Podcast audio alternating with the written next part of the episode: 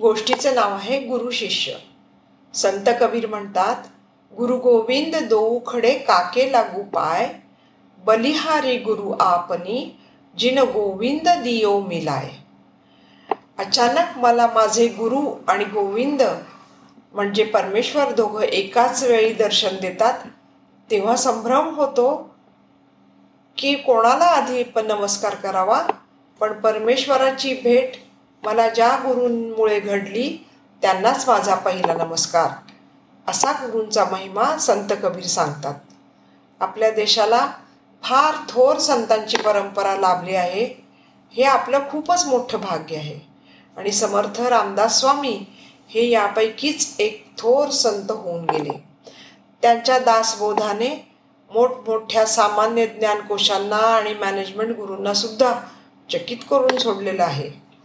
आयुष्यभर ब्रह्मचारी राहून बलोपासना लोकसेवा देशप्रेमाचे आणि व्यवहार ज्ञानाचे धडे देत ते सबंध भारतभर फिरत होते.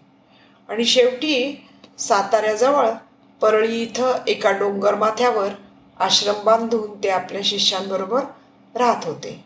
बरंच वय झाल्यानंतर त्यांना समजलं की आता आपण लवकरच या जगाचा निरोप घेणार आहोत म्हणून.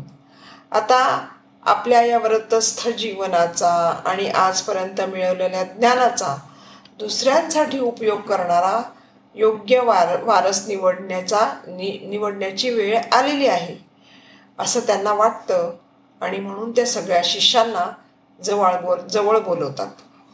आपले विचार ऐकवतात. हे स्वामींचे निर्वाणीचे शब्द ऐकून सगळे शिष्य उदास होतात दुःखी होतात आणि खरोखरच समर्थांना एके दिवशी ताप भरतो. आणि ते झोपूनच राहतात दोन चार दिवस.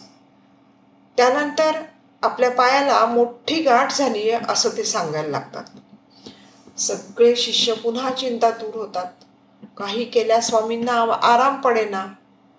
शेवटी काही दिवसांनी समर्थ पुन्हा सगळ्या शिष्यांना जवळ बोलावून घेतात आणि सांगतात हे पहा माझ्या पायाला जी झालेली गाठ आहे ती आता पिकली असं वाटतंय.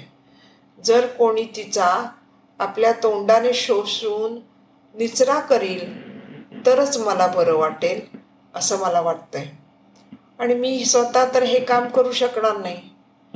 पण एक धोका मात्र असा आहे की जो या गळूला तोंड लावेल त्यालाही अशीच व्याधी लागू शकते.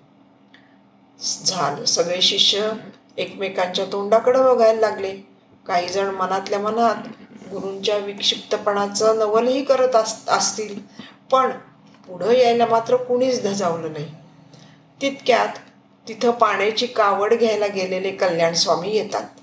म्हणजे समर्थांचे ते पट्ट शिष्यच होते सगळी हकीकत त्यांना इतरांकडून समजते. आणि त्याच क्षणी ते आपल्या गुरुचा पाय अलगद उचलून आपल्या गुडघ्यावर ठेवतात. आणि त्यांची जखम तोंडाला चोखायला लागतात. तर काय आश्चर्य! त्या कपड्याने बांधलेल्या गाठीमधनं आंब्याचा मधुर रस गळायला लागतो. कारण तो पाडाला आलेला आंबाच समर्थांनी काही दिवसांपूर्वी गपचूप गुपचूप आपल्या पायाला बांधलेला असतो. तो पिकल्याची खात्री झाल्याबरोबर ते आपल्या शिष्यांच्या मनोनिग्रहाची आणि आपल्यावर असणाऱ्या त्यांच्या विश्वासाची परीक्षा बघण्यासाठी हे ही युक्ती करतात. आणि कल्याण स्वामी या दिव्य परीक्षेत उत्तीर्ण होतात.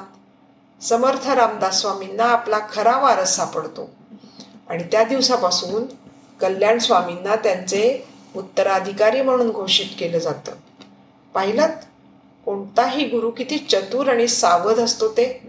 विशेषत आपल्या शिष्यांची परीक्षा घेताना त्यांना कोणतीही इजा होणार नाही किंवा दुःख झेलायला लागणार नाही याची खबरदारीही ते घेतातच. प्रथम दर्शनी मोठं अवघड होऊन बसलेलं कोडं सुटल्यावर मात्र गोड शेवट घेऊन सुटतं. आणि शिवाय गुरूंचा त्यामागचा हेतूही साध्य होतो. असे ते धन्य ते गुरु आणि धन्य ते शिष्य म्हणूनच कबीरांनी गुरूंना आपल्या हृदयामध्ये परमेश्वरापेक्षाही उच्च स्थान दिलेलं आहे. धन्यवाद.